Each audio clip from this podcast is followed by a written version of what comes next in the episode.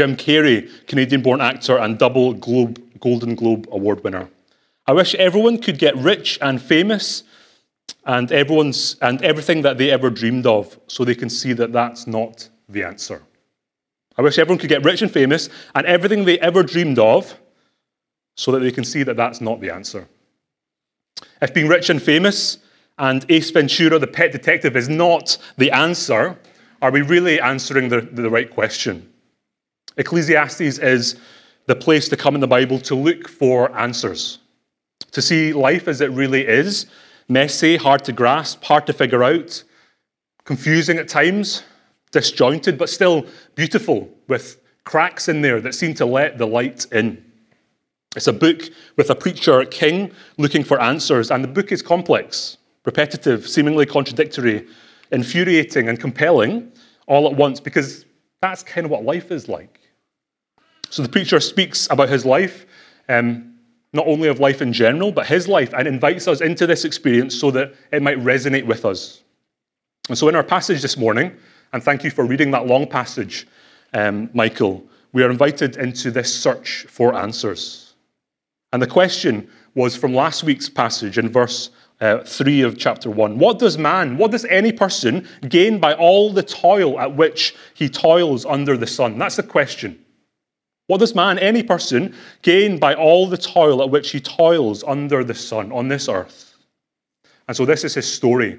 And because stories are verbal acts of hospitality, he welcomes us into this. So it's a long passage uh, this morning, so I'm not going to get through everything, but please do have it in front of you. Um, I've not been organized enough to have it all on the screen like usual. So if you have the Bible, um, then please do have that in, in front of you. I'll be referring to it. But to help us to navigate through it, I'm going to split it up into four different sections, okay? So the first is the summary, second is the search, the third is the shadow, and the fourth is the surprise.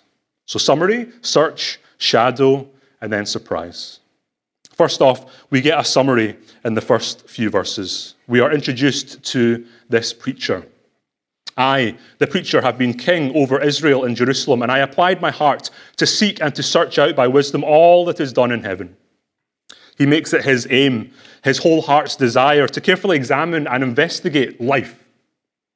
All that is done under heaven, quite ambitious would be an understatement. He's answering the question posed in 1 verse 3 What does a man gain by all the toil at which he toils under the sun? And this is his answer, summarized. It's an unhappy business that God has given to the children of man to be busy with. It's a busy, busy business that we have. This is life more than 2,000 years ago, even before faxes or computers or MSN Messenger or email, or before, like, you know, you could instantly contact people across the world. Life was a busy business. And he says this I have seen everything that is done under the sun, and behold, all is vanity and a striving after the wind. Perhaps he wouldn't be the first person that you'd speak to at a party. Um, he speaks of this and repeats this. He definitely makes his point, doesn't he? He says that four or five times in this passage. Vanity, hevel in the original. It's often translated as vanity or meaninglessness, but neither captures, as translation struggles to do in general, right? Captures the exact um, nuance of this. It's more accurately translated as breath. That's what it literally is. Breath. And I think that conveys what he's trying to convey here. When the preacher says that everything is breath, that life is breath, that all is breath, he's not saying that everything is meaningless or pointless. He's saying that everything is temporary, is transient. It evaporates, it slips away. Life is like a breath. Everything is a mist, a vapor, a puff of wind, a bit of smoke here this second, and gone the next. All human abilities and achievements decay over time, are subjected to the decay of time. All human thoughts are fleeting, our lives are brief, and life is short. It's also elusive, like a striving after wind. Striving has a sense of shepherding, of bringing together. If you think the idea of shepherding a hundred sheep is daunting or five kids, my friend texted this morning, she's got three kids, and she said, um, I've got some news to tell you. We're expecting twins. And I was delighted for her. I also gulped deep in my heart for her as well. shepherding kids, shepherding sheep is hard enough. Wait till you try and shepherd the wind. It's impossible. It's worse than water slipping through your fingers, just as it's impossible to get the wind to go where you want it to. Ask our Australian friends who are being ravaged by wind that's bringing those bushfires all over the country. Just as wind is impossible to control, so it's not possible to have life go exactly like how you want it, how I want it. And this is why he says, and he repeats, I have seen everything that is done under the sun, and behold, all is vanity and a striving after the wind. So that's a summary. And then we're taken to his experience, to his story. His life has been the illustration that he needs to show what he's been saying. We get to see his search, his search for answers. And so we find him in the Hebrew University of Jerusalem in verse 16. He says this I said in my heart, I have acquired great wisdom, surpassing all who were over Jerusalem before me, and my heart has had great experience of wisdom and knowledge. And I applied my heart to know wisdom and to know madness and folly. And so he studies. He grows in wisdom. He studies philosophy, which literally means love of wisdom. His GPA is, is as high as you can get. It's 8 OK, it's 4.0. He not only studies philosophy, but he studies the opposites of sanity and wisdom. He's a very diligent student. He looks at it from all different angles to see what light they might shed on understanding, and all combine to be striving after wind. The amount of times I've thought that my life's problems would be solved, I would become the great person that I was always destined to be once I finished this course or this book or latched onto this information or memorized this particular passage. Striving after the wind. It's elusive, it can't be caught. We think that education will solve all our societal problems, but it's not quite true. He learns so much, and yet his heart aches like the man who knows nothing. Verse 18. We often say, The more I know, the more I realize I don't know. But here he says, The more he knows, the sadder he actually becomes. For in much wisdom is vexation, and he who increases knowledge increases sorrow. I know some of you here are studying philosophy. Um, I don't know if you will have heard of um, a guy called Herbert Fingarette. He's an existential philosopher. And he's the subject of a documentary uh, created by his grandson called Being 97. In his 1996 book about death, Herbert Fingarette argued that fearing one's own demise was irrational. When you die, he wrote, there is nothing. Why should we fear the absence of being um, when we won't be there ourselves to suffer it. Kind of makes sense, right? Like, if we're going to be nothing, well, what's there to fear? What's there to worry about? We won't know that we're nothing, so it should be okay. That was in 1996. But 20 years later, facing his own mortality, the philosopher realized that he'd been wrong. Death began to frighten him, and he couldn't think himself out of it. Fingarette, who for 40 years taught philosophy at the University of California, at 97, wondered whether he'd been deceiving himself about the meaning of life and of death.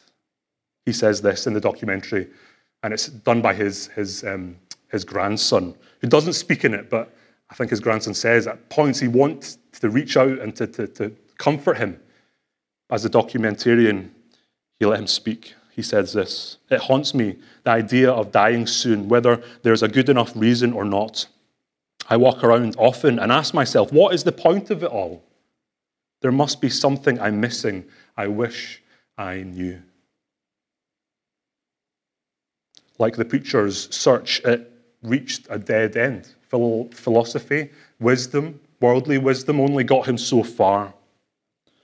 And next, then, we go from the university and we see this preacher live it up where the neon lights shine bright.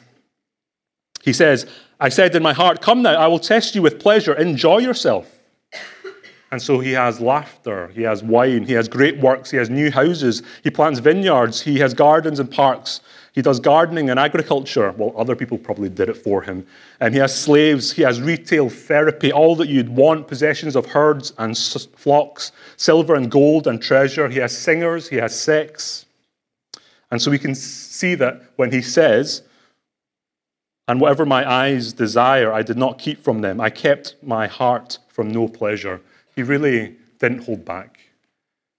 We know how to party in the 21st century, but they also did as well. The kings of that time, in 1 Kings 4, I think it talks about a party that they had, and there was enough food for 15 to 20,000 people.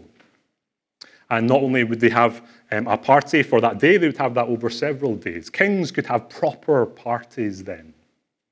Not like the parties, the, the, the, the brunches that I throw. These parties are proper parties.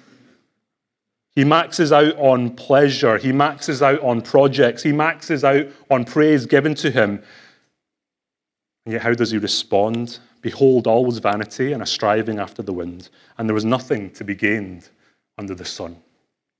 Philosophy didn't gain him wisdom. Parties didn't gain him worth. Pleasure didn't gain him wonder. He grabbed at these things, he grabbed at them and grasped at them, but actually it just ended up being nothing. He found what is called the paradox of pleasure. The more you hunt for pleasure, the less of it you find. Have you noticed that? C.S. Lewis describes this as an ever increasing craving for an ever diminishing pleasure. An ever increasing craving for an ever diminishing pleasure. Man, that speaks so deeply to me. I know exactly what that feels like. I wonder if you do too. Behold, all was vanity and a striving after wind, and there was nothing to be gained under the sun. And so the next step in his journey after the summary and the search is this. He comes to a shadow.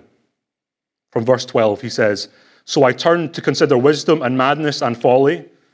And verse 16, For of the wise as of the fool there is no enduring remembrance, seeing that in the days to come all will have been long forgotten.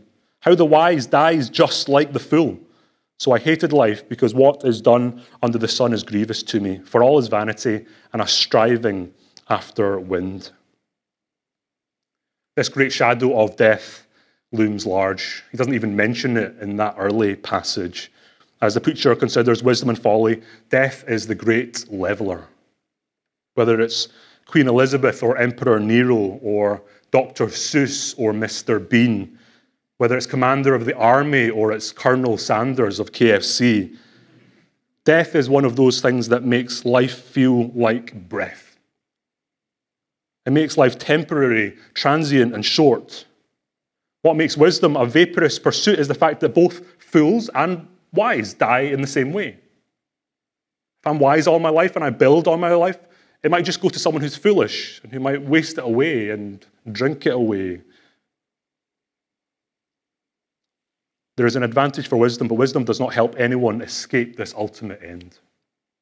Verse 18 then says this I hated all my toil which I toiled under the sun, seeing that I must leave it to the man who will come after me, and who knows whether he'll be wise or a fool. Verse 20 So I turned about and gave my heart up to despair over all the toil of my labors under the sun, because sometimes a person who has toiled with wisdom and knowledge and skill must leave everything to be enjoyed by someone who did not toil for it. Death is what, is what makes accumulation of wealth like breath and vapor. While our achievements may continue on after our death, the question is this what good is it? What good does it do after you die?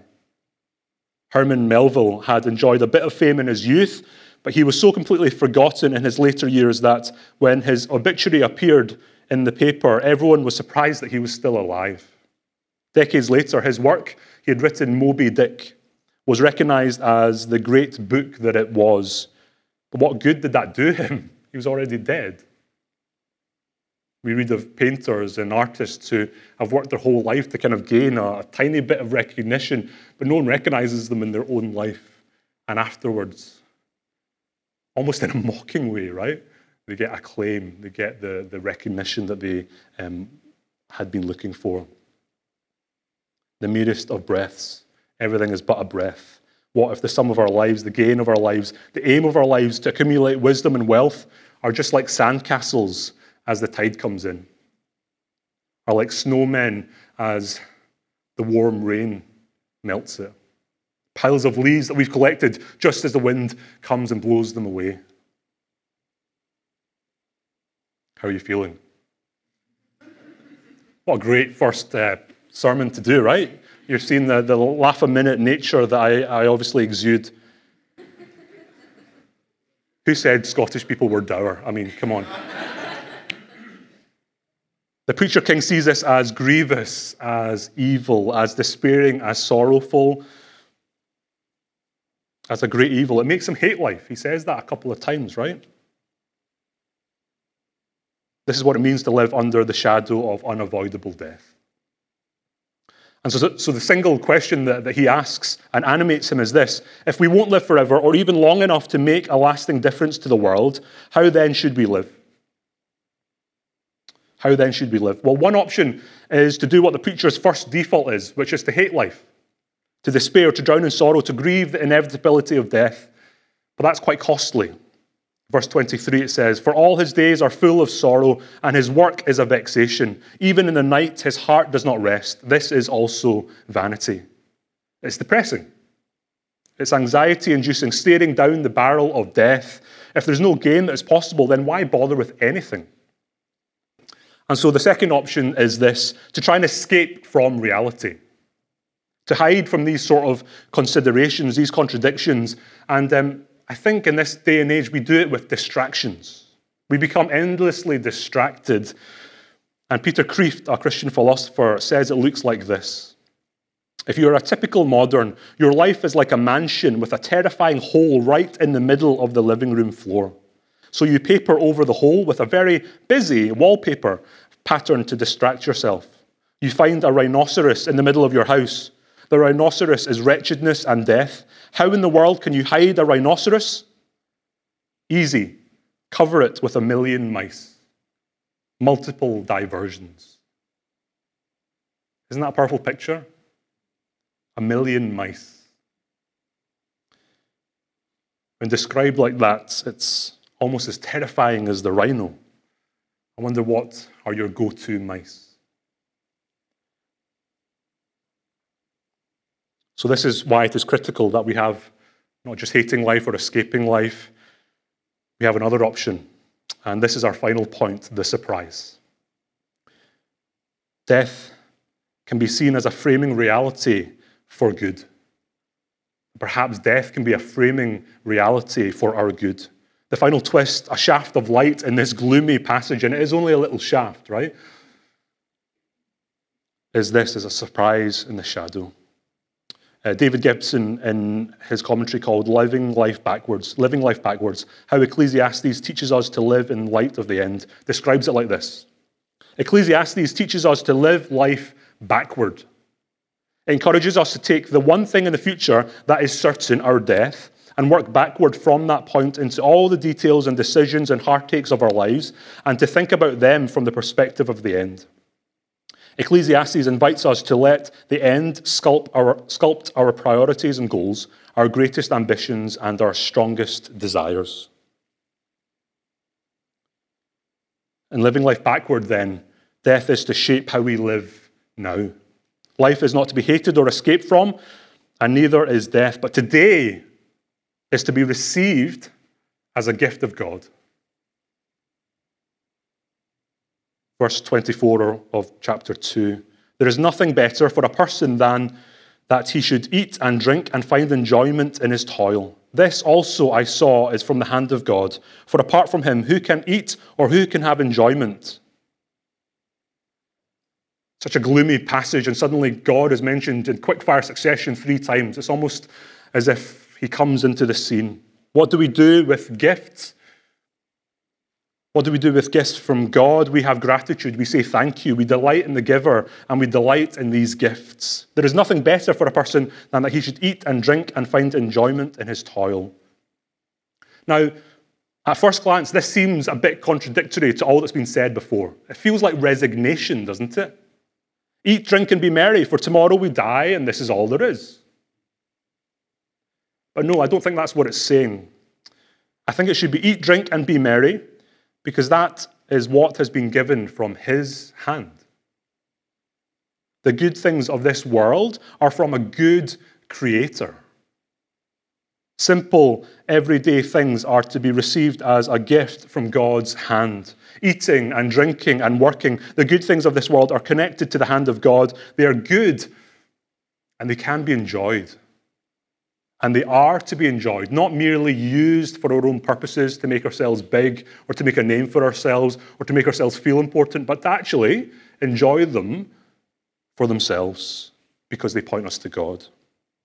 And so, wisdom, pleasure, work, eating, and drinking on their own cannot give us meaning. They cannot make us feel valuable. They cannot bear the weight of giving us an identity on their own, disconnected from God, they become idols. They become things that are too important to us. They are good things that have become God things in our lives. And they're not meant to be God things. They can only bear the weight of being good, they can't be God for us. But when we see God's good gifts to us, as those things. They can be shafts of glory that become channels of adoration. As there's pleasure, as we taste that cup of coffee, as we see the beautiful creation,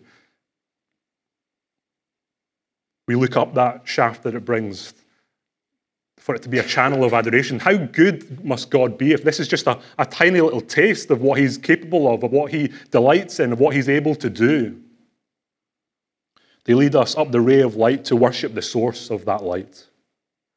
And so, taking the preacher's example, seeking pleasure for its own sake, pleasure, although sensational for a moment, whether wine or sex or opening a new box of goodies, ends up being empty and self centered and short lived when it's actually not connected to God.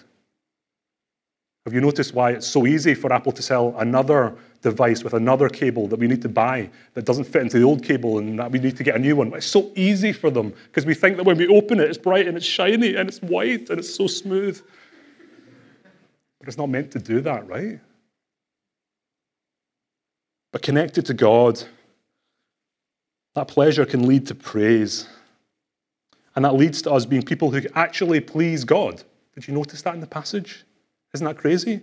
For to the one who pleases him, God has given wisdom and knowledge and joy. But to the sinner, he has given the business of gathering and collecting, only to give to one who pleases God. This also is vanity and a striving after the wind.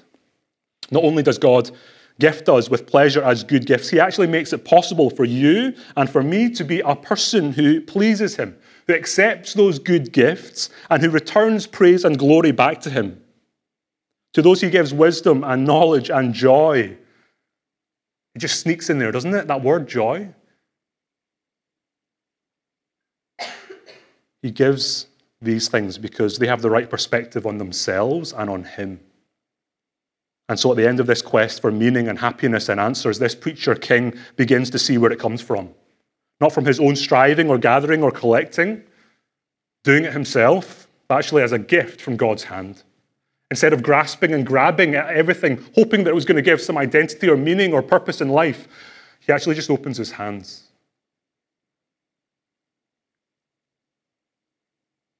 So, where does that leave us? Well, I started with a quote from a Canadian. Let me indulge by finishing with a quote from an Australian pretending to be a Scotsman. In the film Braveheart, the Scots are rallied into fighting are rallied into fighting their English oppressors by William Wallace, who says this Every man dies, but not every man truly lives. What a great quote, right? Come on, I mean, I know that I would do that. That certainly won't be my last ever Braveheart reference up here, just so you know. You'll be glad to hear that. But listen, everybody dies, but everyone really lives.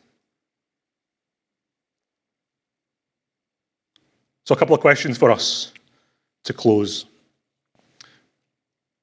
Are you ready to die? I know you're thinking, wow, Lloyd, are you really going there? Of course I am. I've got the microphone. It's even tucked under my shirt and everything. You cannot grab it. I hope you'll see that this point, at this point, is not a dark question, but one that shines a quick, bright light. It startles, but it's actually intended to reorientate us. One of my best friends at university, both of us became Christians at university. He was from a non Christian background, and I was from a Christian background. But we had a phrase that we said to each other that I now see put things in a quite helpful perspective. We asked each other, Are you ready to go? Are you ready to go? Not to class or to the shops to get another pack of Boston creams like we used to do. Are you ready to go from this life? Most of the time we said, Yes, I'm ready to go. We were like 18 at the time, so we didn't have a lot to give up on. But it was true, something had happened to us. Jesus, the greatest preacher and the ultimate king, he had grabbed hold of our lives. He had convinced us that he was God incarnate. He came into human existence, knew what it meant to be fully human, and in dying and rising from the dead, could be trusted to tell us what it meant to die and what it meant to live after death the crazy claim that he made, and it is quite crazy if you're new here today, is this that he died an extraordinary death where he also died my death, but actually came back from that, not just to tell us about it, but to reassure us that there was life after death, but also that his resurrection life could be given to, to, to me and to you. So I was ready to go. These days, I, I think about it a bit less, I think this week of preparation has been uh, making me think a bit more about it. How would I answer that question? Are you ready to go, Lloyd? Well, I think I would say, yeah, I, th- I think so, but I've just had a little girl. She's like eight weeks old, and um, this new thing has happened with St. Peter's, and the football team that I support is just about to win the league for the first time in, in 30 years. 30 years. They're on course to win it. Like, I, I think so. What if those things were, were gift? What if those things are not for me to grab hold of? Thinking that it's going to make me happy because I'm already, I've been waiting for so long for that league title. I'm beginning to wonder if I'm going to like football after this, right? Like, it can't hold my, my, the meaning in my life. Am I ready to go? Are you ready to go? I hope you won't mind me getting even more personal. Um, I have been wondering whether to share this or not. I, I hope that you'll, you'll understand that it's, I think it's helpful in, in demonstrating this point. I've realized that death has framed a lot of the fears in my life. From my little brother dying when he was three months old, to one of my best friends dying in a climbing accident when we were 18. My dad died last summer, and uh, one of the very hardest parts of that time was that he wasn't ready to go. Now, I, want to, I don't want to dishonor him in this, and, I, am sure he would, um, yeah, be okay with me sharing some of this in order to illustrate this. One of the hardest parts was that he wasn't ready to go. He was a procrastinator, you see, I've got that wonderful gift from him. But he spent much of his life trying to sort out a building project on the farmland where his family used to farm in Hong Kong. He wanted it to be a legacy to me, my brother, and uh, my cousins. Um, to be remembered as something that he had given them. And there were lots of obstacles to it over the years, some outside of his control, some that, that we made decisions on. And so when we were told he had cancer, that they couldn't find the primary source, and that it spread to different parts of his body, that he only had months to live, he was desperate to get back to Hong Kong to, to, to sort things out, to make a bit of headway in what he had lived his life to try and achieve in these latter years. He stayed for a few treatments in Glasgow, but after them, he was so sick and in such pain that there was no way he could get on an 11 hour flight to Hong Kong. But he wanted to, he needed to, like for his, his, his, his desire, his, his grabbing at things, he wanted to get there to finish things. And he wasn't ready to go. And that was one of the hardest parts of spending the last even few weeks with him. The project that he had worked on for many of his last years was not complete. It was not going to be completed even though we were telling him, It's okay, Dad. We don't need this from you to know that you've loved us all your life, that you've given all that you've had to us. What he had given himself to in his life, he was not able to give up in his death. What he had tried to grab in this life, he grabbed tighter at the end of his life. But it was like striving after the wind. As sad as it is to say that, like grabbing onto air, in his last days, he realized that life was like breath. His plans, his hopes, he wasn't going to see it. I think this is why Jesus calls us to carry our cross daily, like it says in the absolution, right? Because to metaphorically die to our false selves every day means that when the time comes to actually die, we're going to be ready to go. So that when our physical death comes, we are ready because we've already died a thousand times to all those false hopes in here, the empty promises in our lives. We'll have died to them already. We'll be able to be ready to go. So, friends, are you ready to go? There's a lot of young people, there's a lot of less young people. What do you need to see from the perspective of the end? What if you don't stop grabbing now? Will be grabbing on to you until your final days, until you're raw to the bone, clinging on for dear life. What is important, but too important for you right now, that you and I need to surrender and receive back as gift, to let go of and say, God, this is yours. Are you ready to die? Finally, are you ready to truly live? Life is short of breath and we can't catch it like we'd like or control it like we'd like to think, so don't grab at it in desperation. But let's open our grasps to the good giver who gives life as a gift and good gifts as part of life to be enjoyed. Maybe some of you need that to hear that. You've not been allowed to enjoy things in life. You're meant to do stuff because you're meant to do stuff because you need to earn stuff, because you need to prove stuff. What would it like would look like for you to connect every earthly pleasure here to this heavenly giver? There is nothing better for a person than that he should eat and drink and find enjoyment in his toil. This also I saw was from the hand of God. For apart from him, who can eat or have enjoyment? What would it look like for you to truly live where you are in your setting and where you live in your work and your studies? To live with attention, noticing things, seeing things as pointing to a, a good giver. To live with gratitude, to be at awe when the sun comes up again or when the snow just glitters the, the mountains. That, yeah, life is not perfect in this post Eden world. But life could be a lot worse, right? Sometimes we think, how can life be like this? But other times we need to say, isn't it wonderful that life is like this? What would it look like for you to live with hope? Martin Luther, Martin Luther is said to have said, If I knew that tomorrow the world was going to pieces, I would still plant my apple tree. That's only possible if we see a story beyond this life, a story beyond what goes on here. All is vanity, a striving after wind. From one perspective, nothing matters if this is all that there is, but in another perspective, everything matters if this is what there is, because all that is can be seen as coming from God's hand. So, what might it look like for you to truly live? Let me finish with some selected parts of a Wendell Berry poem. I wish I could read it all, but our time is short. It's a poem called Manifesto. Let me read it to you, just parts of it, as a way to kind of stimulate something in you about what it might mean for you to, to truly live in this world. So, friends, every day do something that won't compute. Love the Lord, love the world, work for nothing. Take all that you have and be poor Love someone who does not deserve it. Expect the end of the world. Laugh. Laughter is immeasurable.